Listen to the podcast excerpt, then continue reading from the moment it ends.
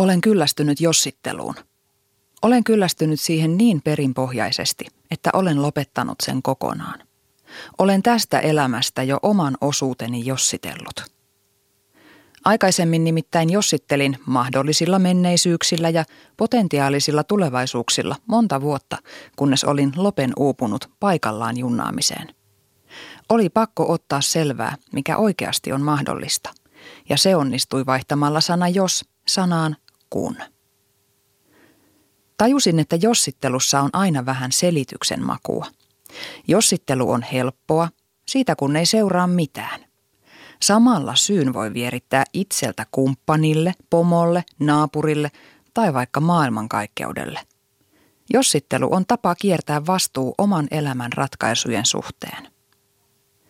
Samalla jossittelu avaa oven ihanaan fantasiamaailmaan, jossa voi kuvitella elämästään minkälaisen tahansa.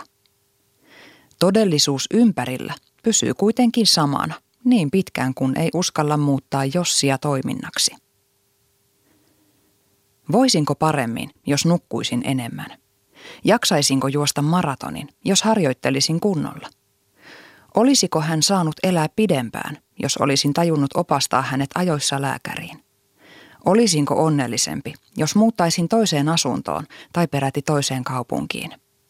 Pystyisinkö kirjoittamaan romaanin, jos tosissani yrittäisin? Jos. Jos. Jos. Jos on maailman turhin sana. Menneisyyden virheet tai menetykset eivät muutu jossittelulla toisenlaisiksi – ja niissä asioissa, jotka eivät alun alkaenkaan ole ihmisen omissa käsissä, jossittelu vasta surullista onkin. Mitä enemmän jossittelen, sitä enemmän jämähdän menneeseen.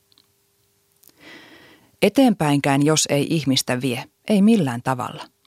Päinvastoin, jossitellessa elämä pysähtyy. Kun oikeasti kokeilen, saatan onnistua ja löytää jotain hyvää. Mikäli epäonnistun, Saan ainakin varmuuden. Eipä hän tarvitse jossitella. Ja sitten yritetään uudestaan, toisella tavalla tai toista asiaa. Sillä jossittelu ei toteuta yhtään unelmaa. Elämäkerroissa on vain kun.